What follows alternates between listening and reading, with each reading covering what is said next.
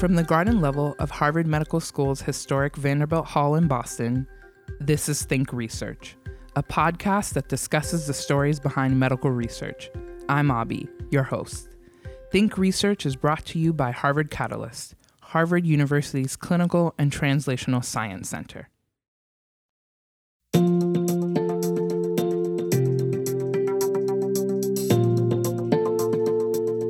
We all know the importance of making healthy eating choices. Well balanced and nutritional diets are fundamental keys to prevention of chronic disease. However, when cultural norms and major corporations influence how we eat, there's no easy answer to a healthy lifestyle.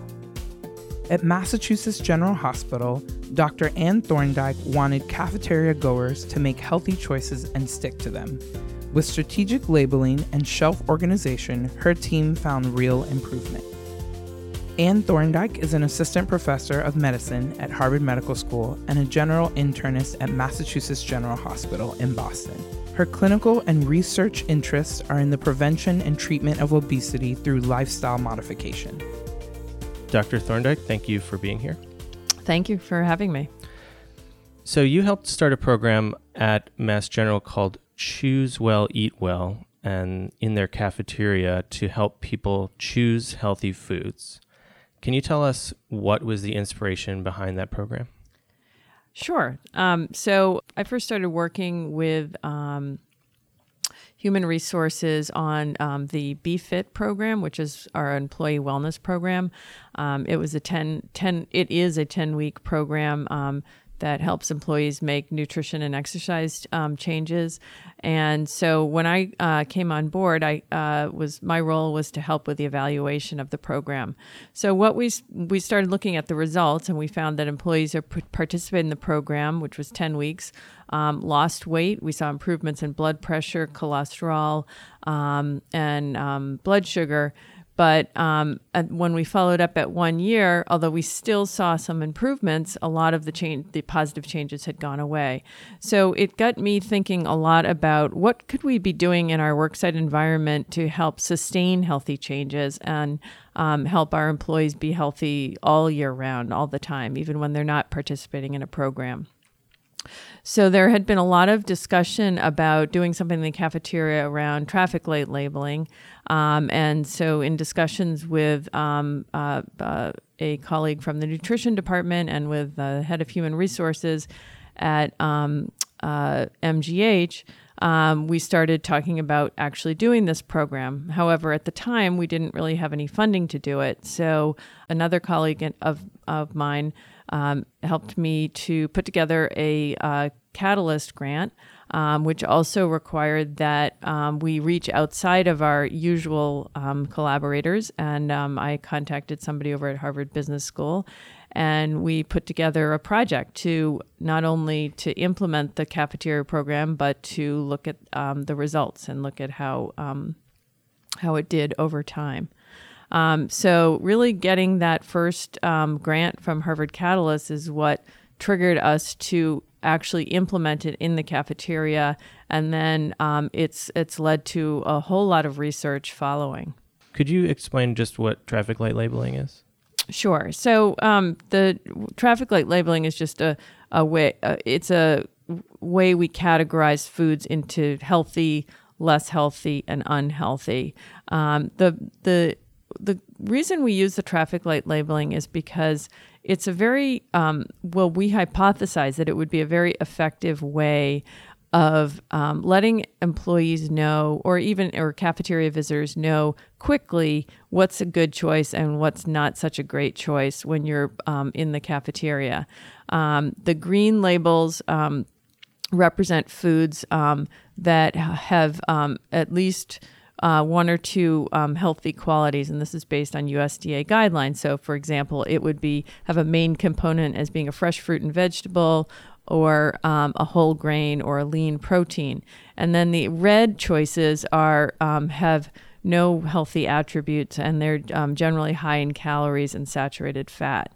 Um, so it's a system that um, we developed an algorithm for, and we really stuck by it. And I actually think that's the important point. So you always know why a food got rated a certain level. People may disagree about what gets ra- labeled yellow sometimes versus red, um, but um, it's a consistent system um, that um, we can always back up when people ask us about it. So what we could do, what we then did is a couple of nutritionists at MGH helped develop the system, um, attached a red, yellow, or green label to each food or beverage item just in um, in a in a database.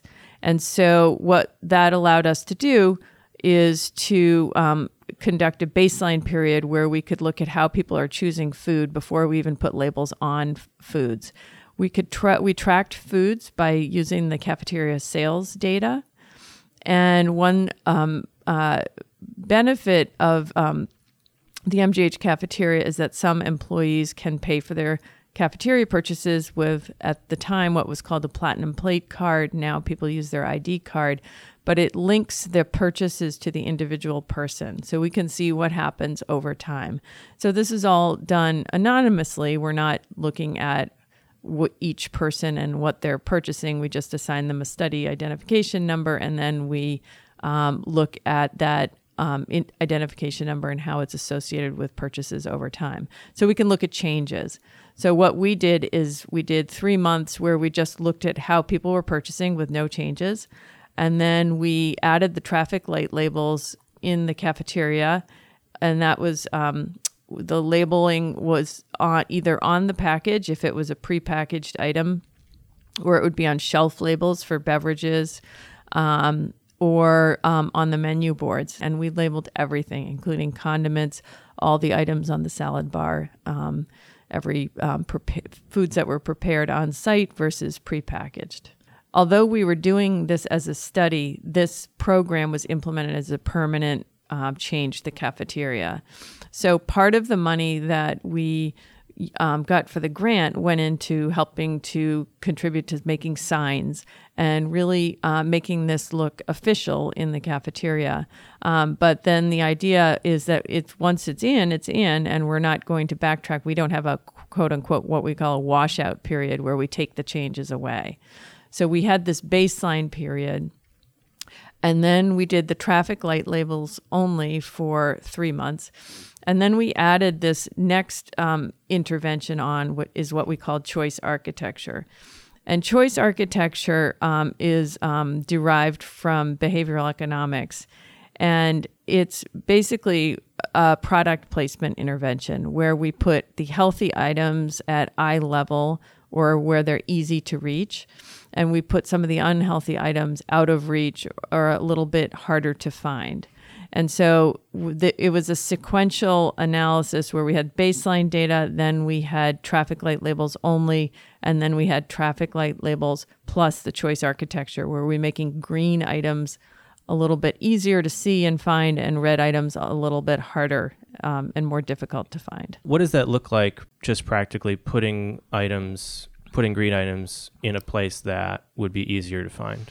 So, um, a, a, really good example was the beverages, and actually, this is where we saw the most success.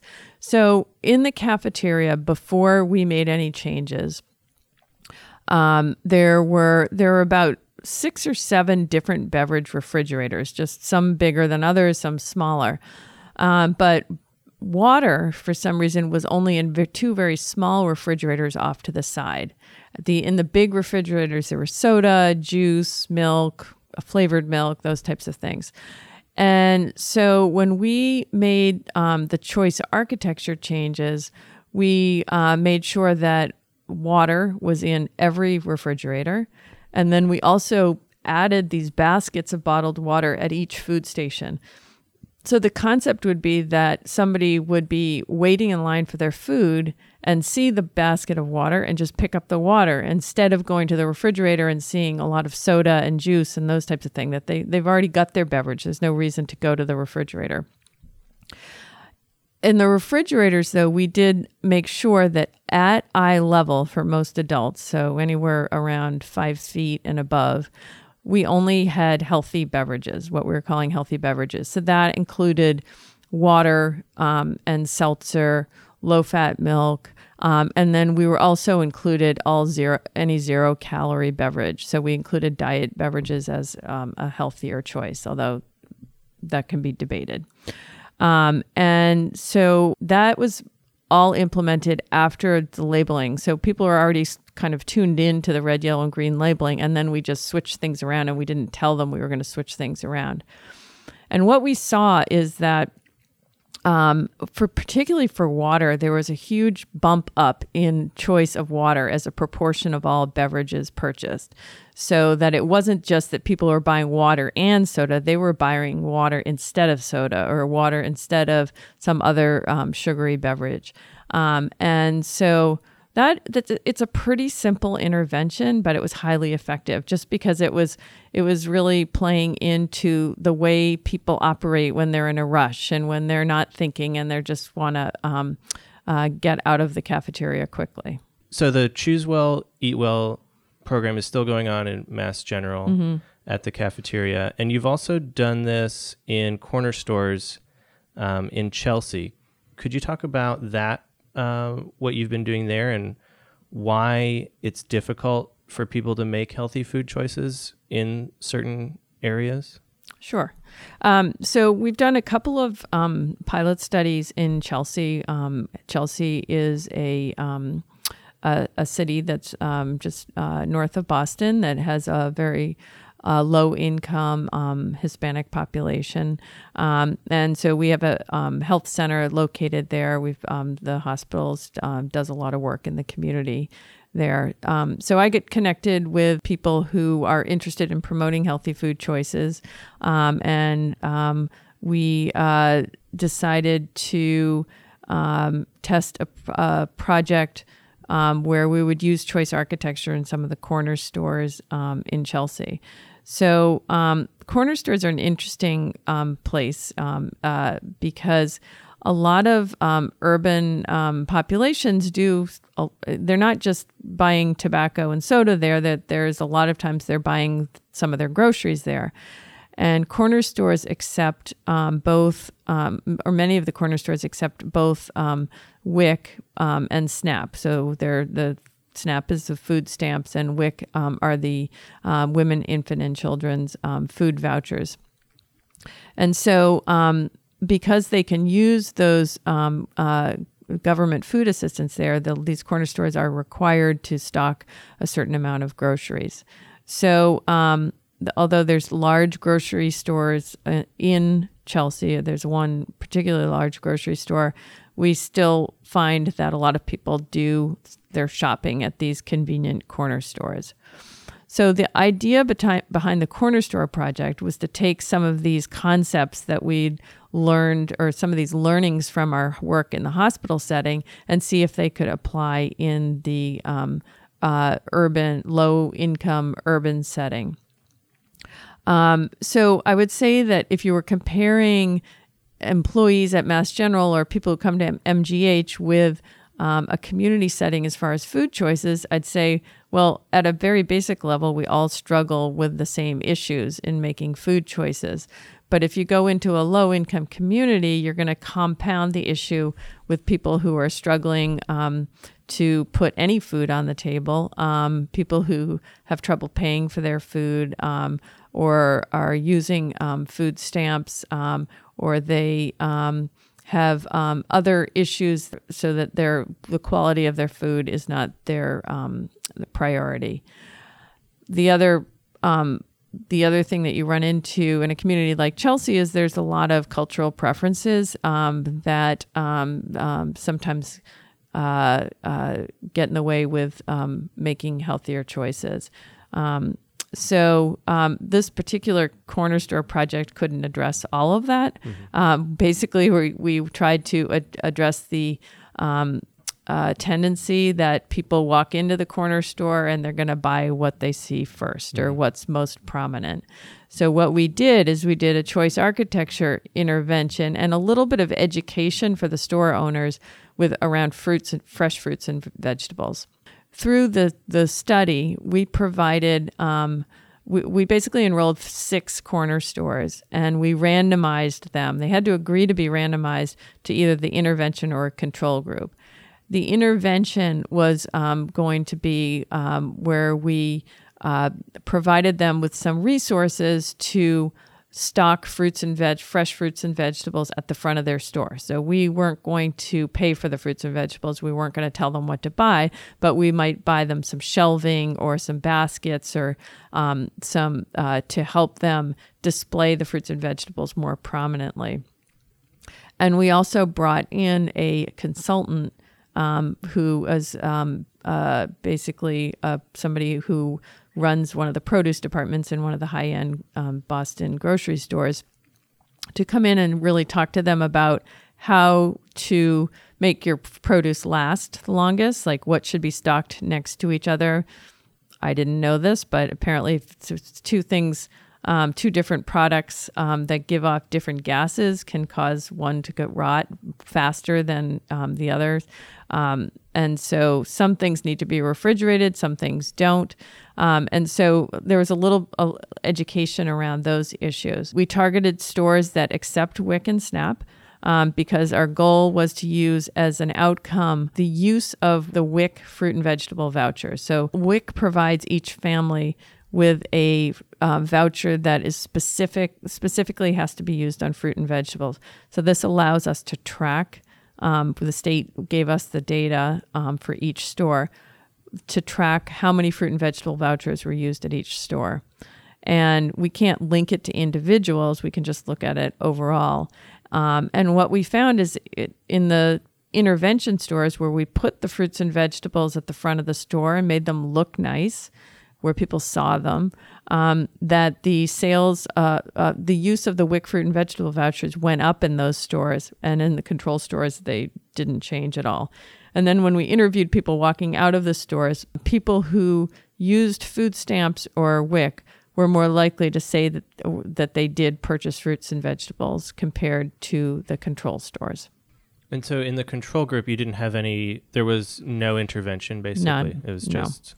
To see this is what people normally do and then with improving the displays and making it more prominent then you had you saw that people were actually buying more fruits and vegetables. Yes. Mm-hmm. And one of the really nice outcomes of that work was that, um, you know, so these are real stores. These are people's livelihood. There's, you know, they're, they, um, so, you know, we had initially some skepticism of these stores and we did pay each store, whether they were in the control or the intervention group, they each got about $500 every three months during the study, as long as they kept stayed in the study. Um, and that was just to buffer in case they had any loss of profits. We didn't want that to be a concern for them. And so, in so in, in one store in particular, that was one of our intervention stores. The um, the we were the person we were working with was the store manager and he was very skeptical about doing this. we were like, we had him move his Frito Lay display that was right at the front of the store off to the side and, you know, put fruits and vegetables there instead and then, put, you know, put a few fruits and vegetables in his beverage refrigerator at the front of the store. And at the end of this whole project, he was a complete convert. He loved the way the store looked. It looked really nice. It looked, people were really happy with it. They were buying more fruits and vegetables. So that was a really nice outcome because it worked. You know, it wasn't just us barreling in there and, and telling them that this is a good thing to do. He actually, in the end, really believed that it was a good thing to do. Hi, Think Research listeners. We're taking this break to let you know that Harvard Catalyst offers online courses and topics including grant writing, mixed methods research, and omics. Right now, we are accepting applications for our Foundations of Clinical Research course, Factor. To apply and learn more about all the courses we offer, please visit catalyst.harvard.edu/education. So this is kind of a bigger question, and I don't know if there's an answer to it, but um, whose responsibility is it to encourage people to make healthy food choices? So um, that is a bigger question. I think that uh, the responsibility is really broad. I mean, this is kind of gets to the question: whose responsibility is it to promote any healthy choices? Um, and you know, a lot of times we kind of we believe that it's a personal responsibility to be healthy that you know if you don't exercise and eat right it's your fault and you know that's on you and i think that it's a much more complicated issue and it does it is going to require huge cultural shifts in how we do a lot of things. So I think it's a responsibility of everybody. I think it's I think the food industry has a major role to play here, um, and in formulation of products, in developing new healthier products, and the way menus are labeled, the way supermarkets are structured. Um, I think that the government should play a role. Now, not everybody would agree with me on that, but I do think in you know our the the SNAP program provides millions of dollars to the grocery industry that um, I pers- you know a lot of work that I've um, been doing has been thinking about how do you promote healthier choices for people who are on the SNAP program. Um, but you know the question is, should the SNAP program be paying for sugar sweetened beverages and candy? Um, it's supposed to provide people with um, good nutrition, but there's a lot of controversy about that, about the fairness of telling people what they can and cannot buy. Um, but I do think the government has a role to play. In the WIC program, which the government also supports, there are restrictions on what people can buy. They can, and this is for um, pregnant women and um, children under the age of five. And um, the, they do um, specify certain products. You can only buy low fat milk. You can um, only buy uh, products that were made with whole grains. You can buy fruits and vegetables. So they do make restrictions there. So it um, sometimes the argument for not doing anything in SNAP doesn't make sense. So I think it's you know the industry, the government. I think in medicine we have a responsibility part of what drove me to doing this kind of work was the some of the frustration of being one-on-one with people and counseling and knowing that what I'm doing is just a very small fraction of their life. They, all of our, our health is determined by, I would say 99% of our health is determined by factors outside of the, the medical care. And so that's why I got interested in doing this kind of work. But that doesn't mean we should give up in, in our medical care. We should I think we need better education around for physicians around providing um, nutrition advice um, for understanding what um, a healthy diet is um, and how you work with people to change their behavior. Which is not such. That's not just saying you need to eat fruits and vegetables. There's a lot more behind that, and so I don't think we get trained very well in behavior change. And I think that could be a major part of it. Um, and so, uh, so I think that the, the responsibility, it can't just be on one particular area. It's not going to work that way. Reversing the obesity epidemic is going to be a huge um, job that's going to it's going to take years. And you know, uh, my my other feeling is that we just we can't just address obesity prevention with kids. Like if we just focus on kids and we forget about the parents, then then we're going to go nowhere because the kids go home and they're with their parents. So that you know that this is a really a um, a, a full. We need to address obesity prevention at all generation level and not just um, just focus in one place. So it's a it's a huge task, but there's a lot of really smart people working on this. So I believe that we'll make progress. Um, what would you like to see in the future? You sort of touched on it with your previous answer, but to get people to make healthier food choices, what would you like to see happen in grocery stores or um, in sort of just the thinking around food choices? What would you like to see people do more of or less of? Okay, let's start with grocery stores. So I think that part of what gets into grocery stores is going to be the responsibility of the food industry. But I think that the grocery store is kind of the the gateway to the consumer. And so I I actually I mean I think that some of the work that I've done um, suggests that there are some very simple things you can do in a, the way you set up your store that would promote healthier choices. Mm-hmm. So, of course, you run into the issue of this, you know, so this, I would say, around the choice architecture. And one of the things that um, I have um, been interested in promoting with grocery stores is getting rid of soda and unhealthy items on the end caps at the front of the store when you walk in. Um, I think that there is no question that those types of product placement increase people's mindless purchases of unhealthy items. So undoing that is is a little bit more complicated than just stores saying, "Oh, sure, we'll do that." Um, that they they get paid by the providers of the um, products to place things at certain levels, so they depend on some of that income. Um, and I think that they believe that this is how they're going to sell more products. I, I personally am not um, convinced that we couldn't reverse this by putting healthier products out and having people buy those things. I I think in my core, I believe that most people want to be healthy. Um, and so that we need to make it easier for them to be healthy. Um, and some of this, it's not just about nudging people. Some of it is going to require better education. So I really like the idea of labeling systems. I mean, a lot of the grocery stores are starting to use them. There's a Guiding Stars program, which puts one, two, or three stars on healthy, more healthy, and healthiest items. And I think that it's a great program. I think that that's the type of thing. It it get it's it's somewhat like the red, yellow, and green. The the the one thing that is different, and this is where I think grocery stores may not ever get. But the red labels are particularly effective at saying this is an unhealthy product. Most stores use a, well, this is a healthy choice, but they don't say this is an unhealthy choice about things. That actually is the most effective way, but I'm not sure that that that's the acceptable in um, industry. Mm-hmm. Um, but doing some labeling um, that can help the consumer as they're going through understand, you know, especially like say you go to breakfast cereals. That's a confusing area for people.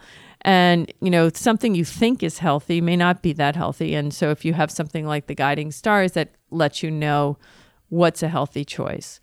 If we know that getting that incentivizing people to make healthy choices gets them to make healthy choices and we know what the unhealthy choices are, why have why haven't we been able to implement that program? Like, ha- has there been um, a push to get Snap to not cover uh, sweets and soda? Have is there you know have people been trying to do that? Yes, yes. There's the it's it's politics and it's money, um, and um, yeah, there's a lot of um, a, a, lot of people who believe that the SNAP program should not cover sugar sweetened beverages. There's been a lot of discussion, but there's a lot of pushback on it from groups that you might not expect. So, a lot of the hunger groups push back on that because, again, they don't think that it's fair that we should be telling poor people what to eat and so there um and then of course you have like the the soda industry lobbying government. And i mean this is a government a federal government program. So there's a lot of factors that go that go into it. Um, so you know when i recently co-authored a paper um, suggesting that we that choice architecture be used uh, in the SNAP program. That stores um, that we require stores if they're going to participate in the SNAP program not be allowed to put sugar sweetened beverages um, on the end cap aisles or at checkout or in the front of the store. Um, that would be sort of a compromise because it's not telling people they can't buy it. It's just putting it out of the way so they don't see it first thing when they walk in the store and that they might buy the healthier items with their SNAP um, dollars. My, the common thread of what I do is prevention. So tobacco, I consider tobacco work prevention work, mm-hmm. and so I did that for ten years. Uh, and you know, I decided that, um, you know, if I was going to continue my research career, I needed to be doing what I really loved and uh, what I was really passionate about, which is about healthy lifestyle. Um, so that's why I kind of switched over to, and so it's about obesity prevention, but you know, I don't want I don't want people to get stuck on the fact that healthy food choices is just about obesity. It's mm-hmm. it's not. It's about it's about everything. It's about diabetes, cardiovascular di- disease, um, you know, uh, cancers. It, all chronic diseases are related to that, and so Alzheimer's disease. Um, so uh, I do believe in healthy food choices for overall better health, uh, but I think I, I guess I got sort of into it through um, trying to prevent obesity because I think that that's such a complex, difficult problem that um, needs so many people working on this at so many different levels. Um, well, thank you, Dr. Thorndike, for coming in and talking with us. Thank you very much. Next time on Think Research. When I went to medical school, I graduated 10 years ago. Uh, I didn't even see one transgender patient, not throughout my uh, medical training, and not, ev- not even my, my medical school studies, and not even through my plastic surgery training. And now you see that on a daily basis in all aspects of uh, healthcare as it's supposed to be, because if we're talking about 1.6% of the population, they're there. Um, and they were hiding and they were describing that they didn't get the right treatment. But now we are trying to do it right. Dr. Oren Ganor of Boston Children's Hospital talks about the importance of providing transgender health resources and the many associated considerations. Harvard Catalyst Think Research is supported by NCATS, the National Center for Advancing Translational Sciences. Subscribe to Think Research on iTunes, Google Play, SoundCloud, or wherever you get your podcasts. To find out more about our podcast or suggest topics for future episodes, visit our website www.catalyst.harvard.edu slash thinkresearch.